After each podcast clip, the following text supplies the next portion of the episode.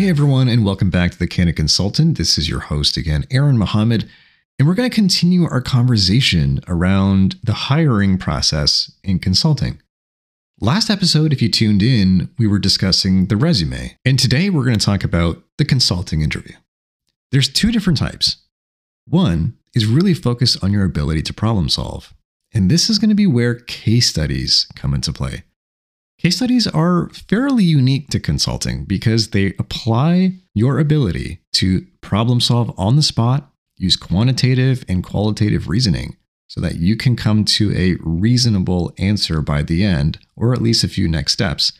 And it can be incredibly broad, or it could be quite specific, depending on the role that you're applying to. I've used and created case studies in my past, but that's another topic for another day that we're going to dive into. For today, let's just talk about the interview itself.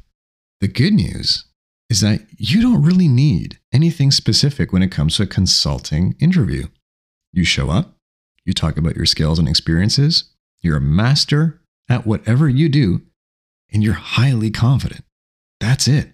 The number of rounds that you have to go through or the type of folks that you meet will all depend on the role that you're applying to.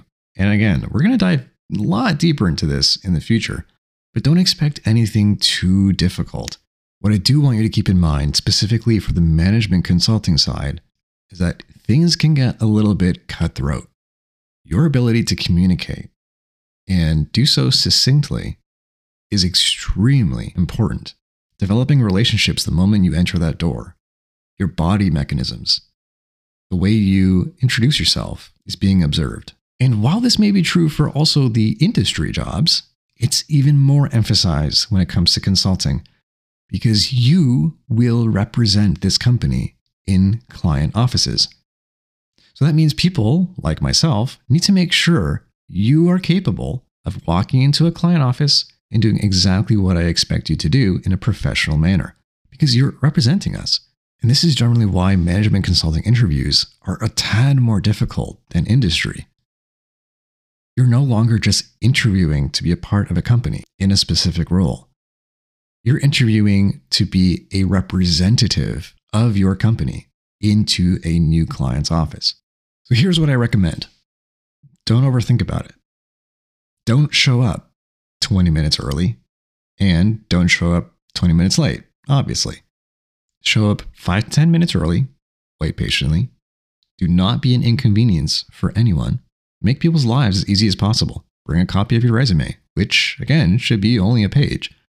And while you're in the interview, everything basic applies. Take note of the body language of your interviewer. Look around. Notice the office structure. Is it open space? Is it closed off cubicles? Are people smiling? Don't forget that you're also interviewing this company for fit. And unlike a little bit of the industry, consulting can vary quite a bit.